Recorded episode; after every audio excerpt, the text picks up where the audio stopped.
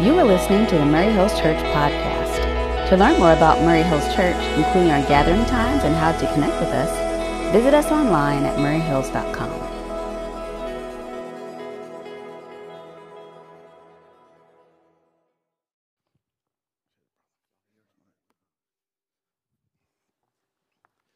Well, good morning, Murray Hills. It's good to be here. This is the early service. And uh, believe it or not, uh, my wife actually wanted me to be here for the earlier service. Uh, she rushed in and she said, Trent, you're going to be late. Uh, you got to be there for the 8 o'clock service. I was like, 8 o'clock service? I said, I think it's uh, 9 o'clock. I was like, no, it's 9.30. And then we figured out, I said, uh, which service are you coming to? She said, oh, I'll be at the late service. So I think she just wanted to make sure I got here on time, and, and I am thankful to be here this morning and thankful for my brother Russ and for how uh, God is using him and for this uh, wonderful Murray Hills family.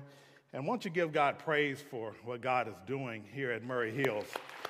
I want to praise the Lord this morning.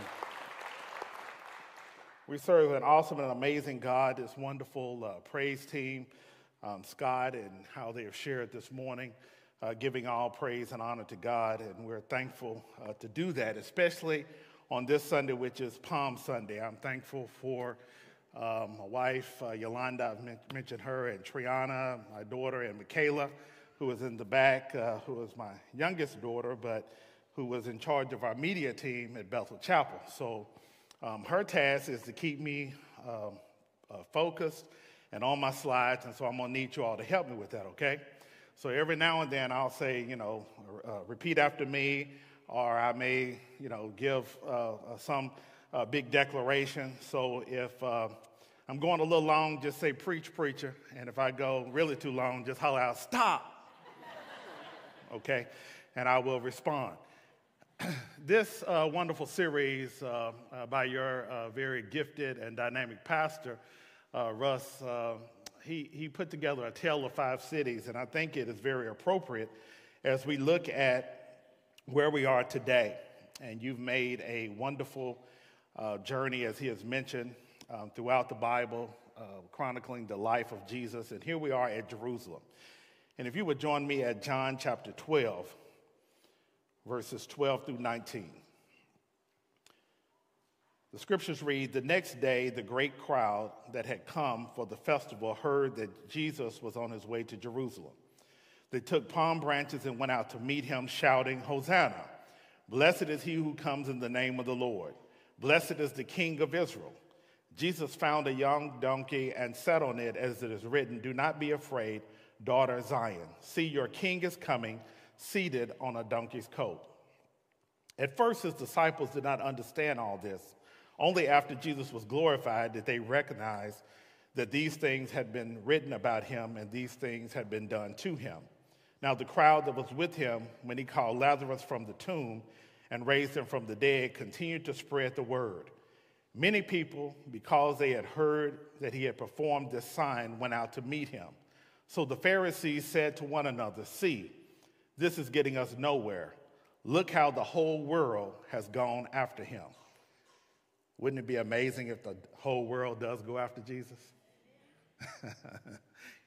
Anybody looking forward to that?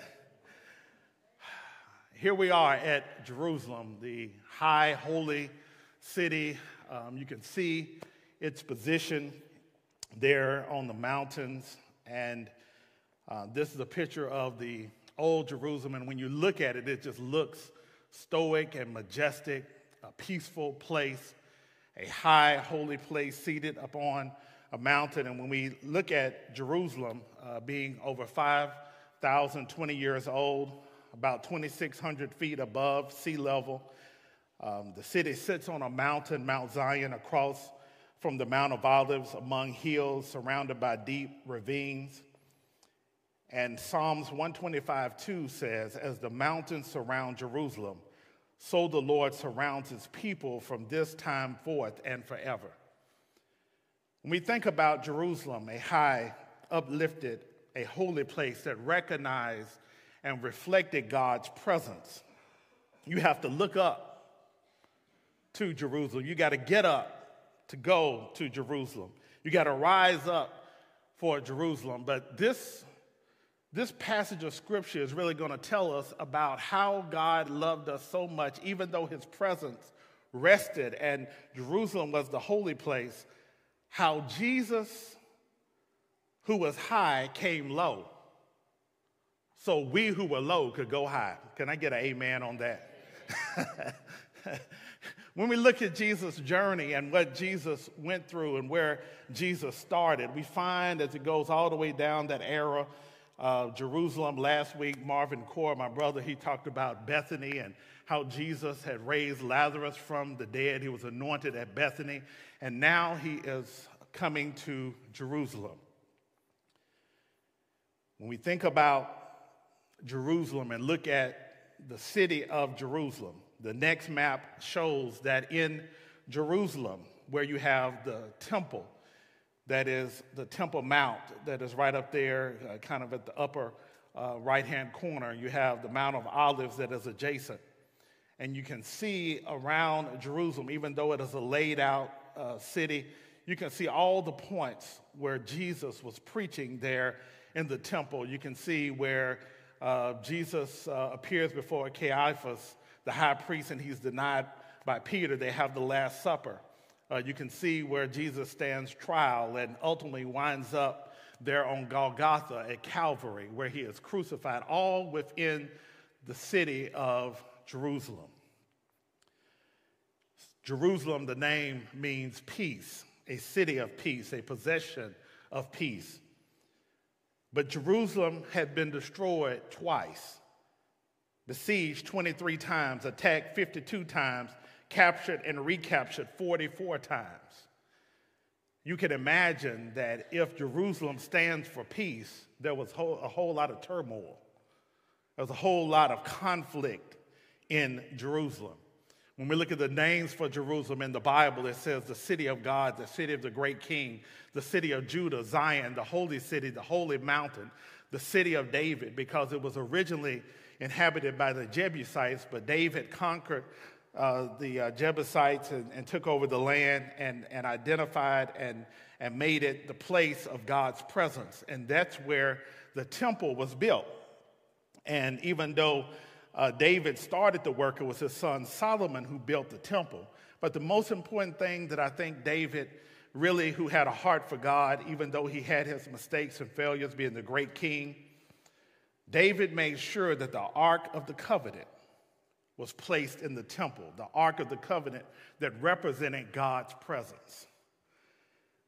Which is so important because you go back to that original picture and you see Jerusalem, how great it looked and, and how how it was uh, stoic and majestic. Jerusalem was nothing just like we're nothing unless God's presence is on the inside of us. Hallelujah. So when we look at Jerusalem, the place of peace, the only way that Jerusalem could have peace was with God and who God had sent to bring peace to Jerusalem. During this time, there was about 30,000 people that was the population of Jerusalem. During Passover, the population swelled to well over 150,000.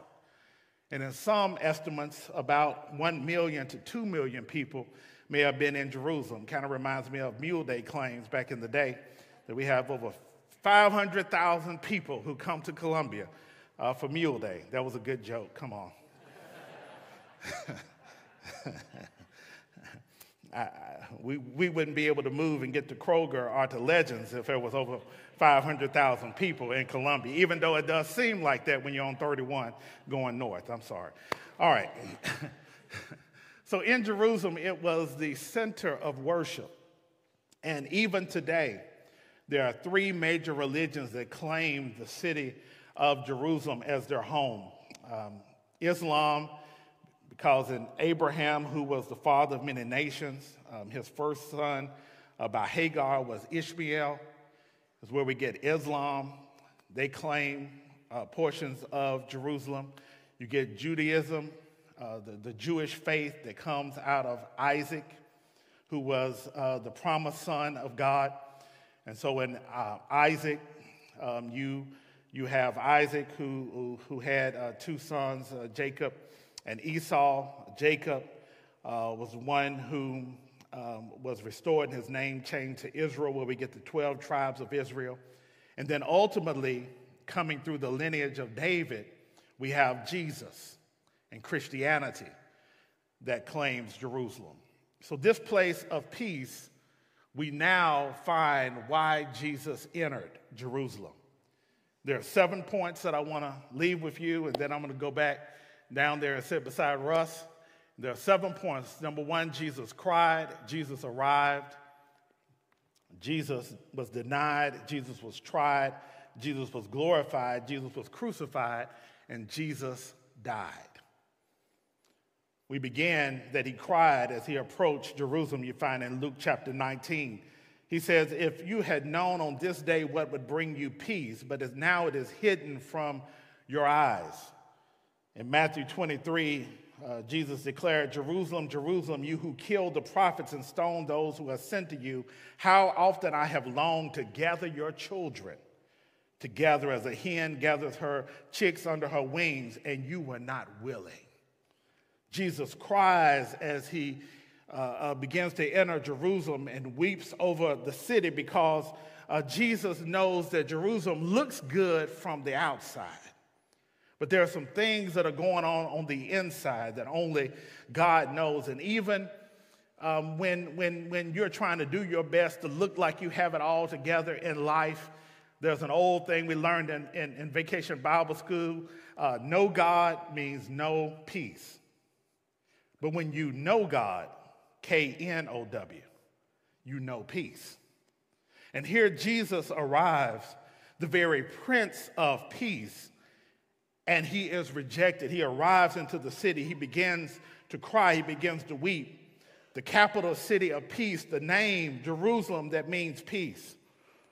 Dr. King said it best peace is not merely the absence of some negative force, war, or tensions, or confusion, but it is the presence of some positive force, justice, goodwill, the power of the kingdom of God.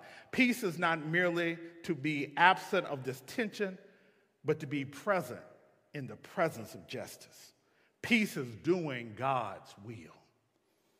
Jesus cried because he knew as he was arriving to Jerusalem that God's will must be done, but it was manifest in his presence. For there was nobody as holy in Jerusalem than Jesus. There was nobody who had been promised to come and arrive even at the time of Passover. Jesus was in the right place at the right time, and the people still rejected him. But let me tell you something as long as you know you're in the right place at the right time, as long as you know you're in God's will, it don't matter what other people might say about you. That's a good place for it, amen. because as long as I know I've got God's approval, it doesn't matter what others might say. And look at how Jesus arrived, the symbol of peace. Zechariah had prophesied it. He says, Rejoice greatly, daughter Zion. Shout, daughter Jerusalem. See, your king comes to you righteous. Everybody say righteous. Victorious and lowly, riding on a donkey, on a coat and the foal of a donkey. He was the king. He was righteous. He was victorious. He came humbly, lowly. He, he didn't come looking like he was righteous. Whew. He didn't come looking like he was victorious because, after all, he came on a donkey. Can I tell you today? It's not what it looks like, it's what we know in who we are. Jesus knew who he was. So he didn't come trying to look righteous because he was righteous. He didn't come trying to prove to the people he was great being on a, a, wonderful horse as if he was a military ruler coming in, but he came lowly on a donkey, one that had never been ridden on. And don't you know that morning when he went to rent a donkey? And, and, and you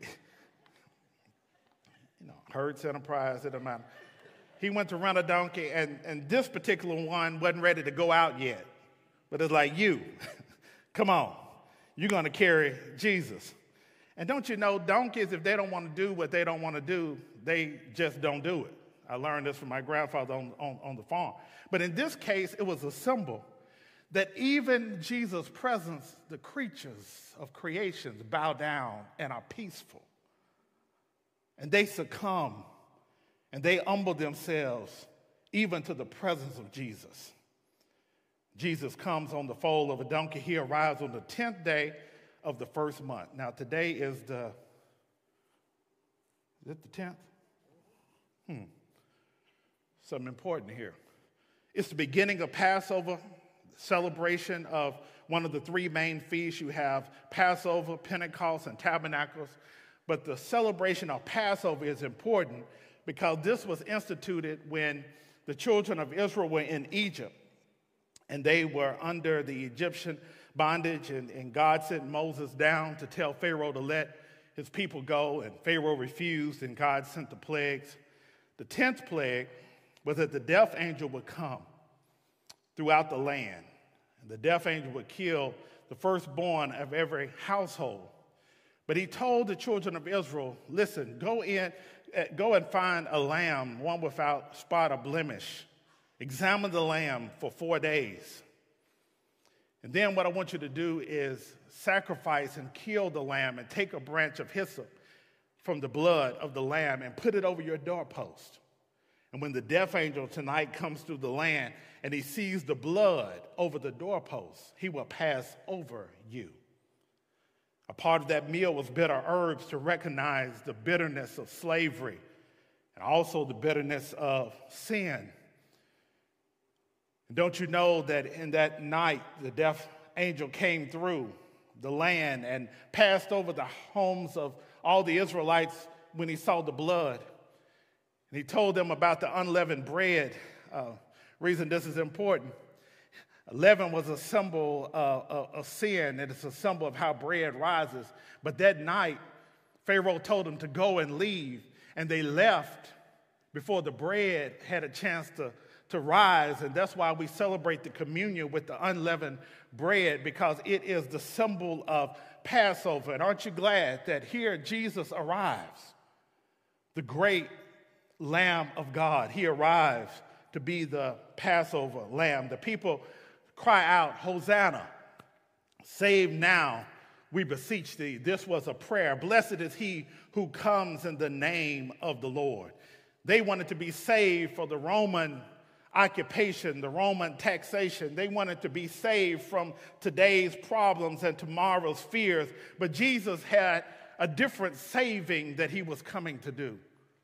He was coming to save humanity from his sins. Look at the crowds crying peace in heaven and glory in the highest. They're giving praise to Jesus. Some of the Pharisees and scribes come and say, Tell your disciples to be quiet. But Jesus responds, If these hold their peace, the very rocks will cry out. And during this time, as he arrives in Jerusalem to the praises of the people, John chapter 13 begins by saying, now, before the feast of Passover, when Jesus knew that his hour had come, that he should depart from this world to the Father, having loved his own who were in the world, he loved them to the end. Not only did he arrive in the city of, Jer- of Jerusalem, but he arrives to the place appointed there in the upper room with his disciples. And he begins to teach them. He begins uh, to break bread with them. He begins to reveal himself to them. It's in this place that Jesus also, the Messiah, the Christ, the anointed one, with his anointing, he was a serving Savior because he washes his disciples' feet. Now, we saw him humbly coming in on a donkey, but we now see him humbly bowing low to wash the dirtiest part of his disciples' feet. Peter speaks up, the one at, a, at a uh, Caesarea Philippi says, You are the Christ, the Son of the will of God. He said, You're not going to wash my feet. I don't know if he had corns, athlete's foot. if he had just really stinky feetiitis or something like that, I, I don't. I, I, don't know. But Jesus says, If I don't wash you, you will have no parts of me. Peter says, Well, then, go ahead, wash my head, my shoulders, my knees, and my toes, because Jesus was, was exemplifying the importance of being clean. No matter how clean we think we are, it is only in the presence of Jesus that we discover we're not as clean as Jesus is. But it, it takes the power of Jesus in, in his presence to cleanse us and wash us from the inside out. Come, somebody say amen. Hallelujah. He knows the dirtiest parts of our lives. He knows the dirtiest parts of the things that other people may not know or don't want to deal with. Jesus arrives. He arrives even today to wash us and to make us clean something else that I think he was sharing with his disciples, even though um, John doesn't give the discourse of the communion. He does do something that I think is important. He talks uh, really about a living communion, a living communion, because Jesus is exemplifying what it means to be humble. This week, uh, the Masters, golf. Any golfers in here? Russ, I know you don't golf. Okay. Uh, uh, so, so this week the Masters uh, kicks off, and, and, and, golf, even though I've tried it, I've never made it past the driving range. I've, I've tried golf, but golf is unlike basketball and baseball, bowling, uh, tennis, where the person with the highest score wins.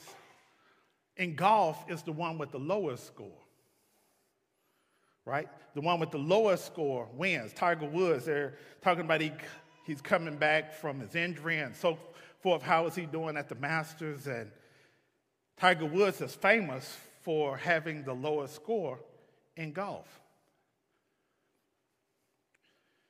Which Jesus was sharing with his disciples. It's not how high you think you can get, it's how low. Low is the way to the kingdom.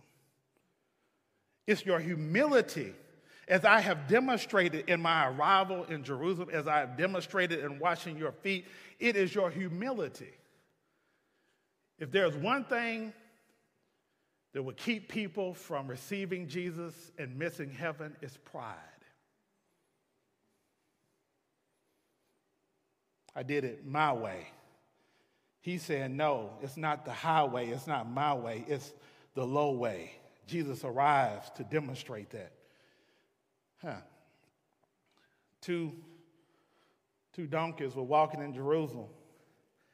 I guess they're trying to make it and catch up with the wagon train. They were walking in Jerusalem, and one donkey said to the other, Just yesterday I was here carrying Jesus, and the people were singing and shouting, throwing their clothes, letting me walk on them. And today they don't even recognize me. The other donkey cleared his throat. There's how it is, my friend. Without Jesus, you're nothing. That's the importance of the humility of Jesus. Not only did Jesus arrive, but he was denied. In John 13, he says, A new commandment I give unto you love one another as I have loved you. So you must love one another. By this, everyone will know you are my disciples if you love one another. So Simon Peter asked him, Lord, where are you going? Jesus replied, Where I am going, you cannot follow now, but you will follow later. Peter asked, Lord, why can't I follow you now? I will lay down my life for you. Jesus answered, Will you really lay down your life for me, Peter? Very truly, I tell you, before the rooster crows, you will disown me three times. This denial is prophetic because in our own lives, in our own situations, you don't have to raise your hand, but sometimes we come with these great claims of all the things we're going to do for Jesus. And this time, I know I messed up, but it's going to be the last time. I'm, I'm going to do better. I'm going I'm to get it straightened out. Sometimes before 30 minutes, we have gone back on what our intentions were. Jesus was denied by Peter three times.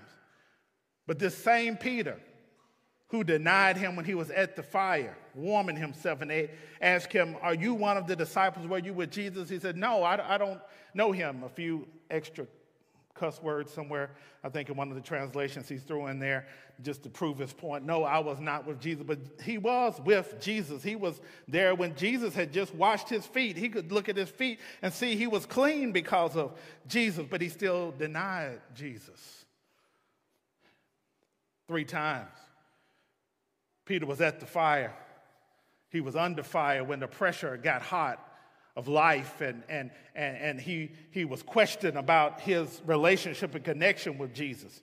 But can I tell you, his, his denial moved to determination because it's the same Peter on the day of Pentecost when the Holy Spirit falls that he's preaching about Jesus and, and how Jesus uh, uh, changed his life and how Jesus, even though he had denied him, Jesus still came and asked him three times, Do you love me? And he said, Feed my sheep, which is a message for anybody this morning. It doesn't matter how many times you deny Jesus, Jesus can still use you. Jesus still loves you. He can turn your denial to determination. Hallelujah. Yes, Jesus was denied, but in the midst of him being denied, he was also identified. He was the Messiah, which means he was the Christ, the Son of the living God. Jesus in John 14 and 6 said, I am the way, the truth, and the life. No one comes to the Father except through me. If you really know me, you will know my Father as well. From now on, you do know him and have seen him. That claim was what messed up the religious leaders, the, the, the, the, the, the folk, the, the Pharisees who should have known, who had studied the law, who should have known the times and the places and should have been prepared to receive Jesus. He was identified, but his identity wasn't just revealed in Jerusalem, for uh, the Pharisees had come and talked to John about him. And you find in John chapter 1, they came and asked John, Are you the one? Are you the Messiah? And John said, No, no, no. Kind of remind me of, of uh, uh, Johnny Carson show. Huh? Oh. I, I am kind of showing my age when I said that. Ed McMahon, before he was famous for delivering the big checks to your door, he had one of the best jobs on The Tonight Show. Ed McMahon, every night, had one claim. He would look good in his suit, he would have that million dollar smile, and he would say, Here's Johnny. And when the Pharisees come to talk to John, John says, No, I'm not the one. There's one coming after me. Here's Jesus. He's coming after me. He is the one. He is the Messiah. And when he sees Jesus coming, he says, Behold, the Lamb of God who comes to take away the sins of the world. Jesus' identity was questioned by many, but Jesus knew who he was. John had come bearing witness of who he was. Jesus was the great I am. He says, No one comes to the Father except by me which have messed up the religious leaders because it gave them much power when people came to do their sacrifices of, of, of their roles and their places. They thought because of who they were, what system they had put in place, that they were somehow connecting people and connecting their ability to make the sacrifices during the Passover. But Jesus comes saying, I am the Son of God, which they said is blasphemy. And during this time, as his identity is revealed, it led to him being tried. They had already planned to kill Jesus when he arrived in Jerusalem, and Jesus tried. He really did. Yes, Jesus tried. But the Roman government was in control. They were keeping the peace over Jerusalem if you will. They were looking for any uprisings or anybody who came and disturbed the order of the day. There was a connection between the Roman government and, and the religious authorities of the day. Uh, you, you keep the law and order, we'll keep the temple, and as long as we don't disturb one another, as long as you don't mess with, with us, we'll let you do what you need to do as long as you let us do what we come to do. The Pharisees promoted the strict adherence to the Mosaic law, separation from culture, and the Sadducees rejected oral tradition and life after death and protected their wealth in compromise with Rome. And the scribes interpreted and recorded and taught the law. And Jesus goes to the temple and finds them exchanging money and it, it finds this, this great flea market and he wipes all of them out, saying, Get out of here because this house should be a house of prayer, but you've made it a den of thieves. When Jesus' janitorial service shows up, he knows how to cleanse the temple, and I'm glad he just doesn't do spring cleaning, but he keeps on cleaning all those areas that there are places and there have been things set up that are not like him. When you let him in, he, he cleans up your mind, he cleans up your heart, he cleans up your soul, he cleans up those places that you have said, I'll, I'll if I can get myself together. If you're the one that's bringing the dirt, how can you get your own self clean? But it's only when you surrender and let him clean you up. He tried to restore order but the temple they felt was in their control. Jesus tried. And because he tried, he would be tried. And he would face trial.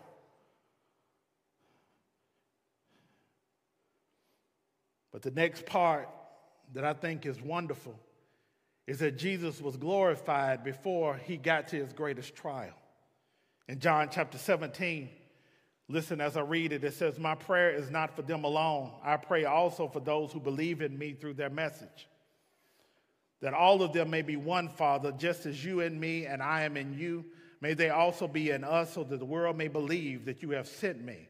I have given them the glory that you gave me, that they may be one. I in them and you in me, so that they may be brought to complete unity. Then the world will know that you sent me and have loved them, even as you have loved me. Father, I want those you have given me to be with me where I am and to see my glory, the glory you have given me because you loved me before the creation of the world. Righteous Father, though the world does not know you, I know you, and they know that you have sent me. I have made you known to them and will continue to make you known in order that the love you have for me may be in them and that I myself may be in them. This glory was knowing that the love of God was manifest through Jesus. Jesus was made flesh and dwelt among us. And because of that, he prayed that we may be one as he and the Father are one. And when we are in Jesus and we become saved, and Jesus is in us. There is a connection. We are united, Father, Son, and Holy Spirit, and now that unity allows us to be in peace with one another. Finally, in John 19, they led Jesus at the exact time that the, the lambs are being sacrificed in the temple. There, Jesus is before Caiaphas, the high priest who was in charge of the temple sacrifice. He is being examined as the lambs are being examined in the temple for the Passover feast. They could not find any fault in Jesus. But Jesus had made up in his mind to give his life as a ransom for many. He had made up in his mind to surrender his all, even though the people that he came to rejected him. For God so loved the world that he gave his only begotten Son, that whosoever believeth in him should not perish, but have everlasting life. And the Son did not come to condemn the world, but that the world through him might be saved. Somebody shout hallelujah.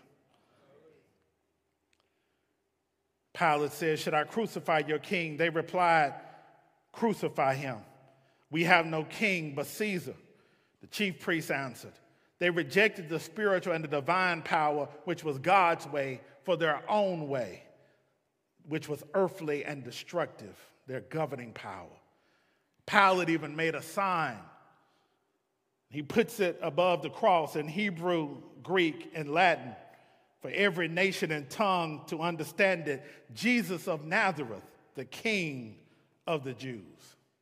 He was crucified, the ultimate sacrifice. And in John 19 and 30, when he had received the drink of vinegar, Jesus said, It is finished. And he bowed his head and gave up his spirit. It is finished. My work is done. It is finished. The bitterness is over. It is finished. The sting of sin. I have taken the sins of the world upon myself. The righteous for the unrighteous, the holy for the unholy. I have taken the darkness so that they can live in the light. The price has been paid in full. It is finished. I fulfill my assignment. The Bible declares the veil in the temple was rent from top to bottom meaning no separation between God and us. There's one mediator between God and man, being the one Jesus Christ. No separation of Jew and Gentile, slave or free, for we are all one in Christ Jesus. Because he died, we have victory.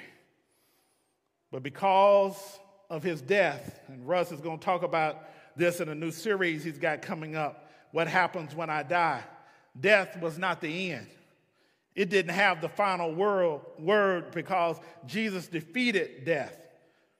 Death has been swallowed up in victory. Where, O oh, death, is your victory? Where, O oh, death, is your sting? The sting of death is sin. The power of sin is the law. But thanks be to God who giveth us the victory through Jesus Christ. Come on and put your hands together and glorify the Lord this morning. We've got victory because of Jesus, because he died. Hallelujah. I can face tomorrow because he died, all my fears are gone. But I want to leave you with something. He died not only for the forgiveness of our sins and for salvation, but he died so that we would be able to spend eternity with him. And this same John, even though the current Jerusalem that Jesus came to was corrupt and rejected him, and it was filled with chaos and turmoil, and Jerusalem was set for many times of devastation. He saw a new Jerusalem coming down from heaven in Revelation chapter 21. And in this new Jerusalem, can I tell you about it?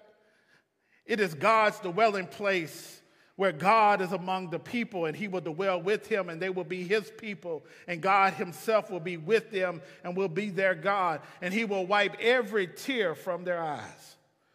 There will be no more death or mourning or crying or pain for the old order of things has passed away. He who was seated on the throne said, I am making everything new. Write this down, for these words are trustworthy and they are true.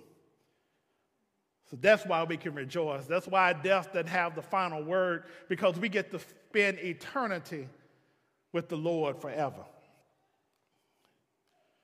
I'm glad today that everything Jesus went through in Jerusalem, it was for us. Jesus took our pain.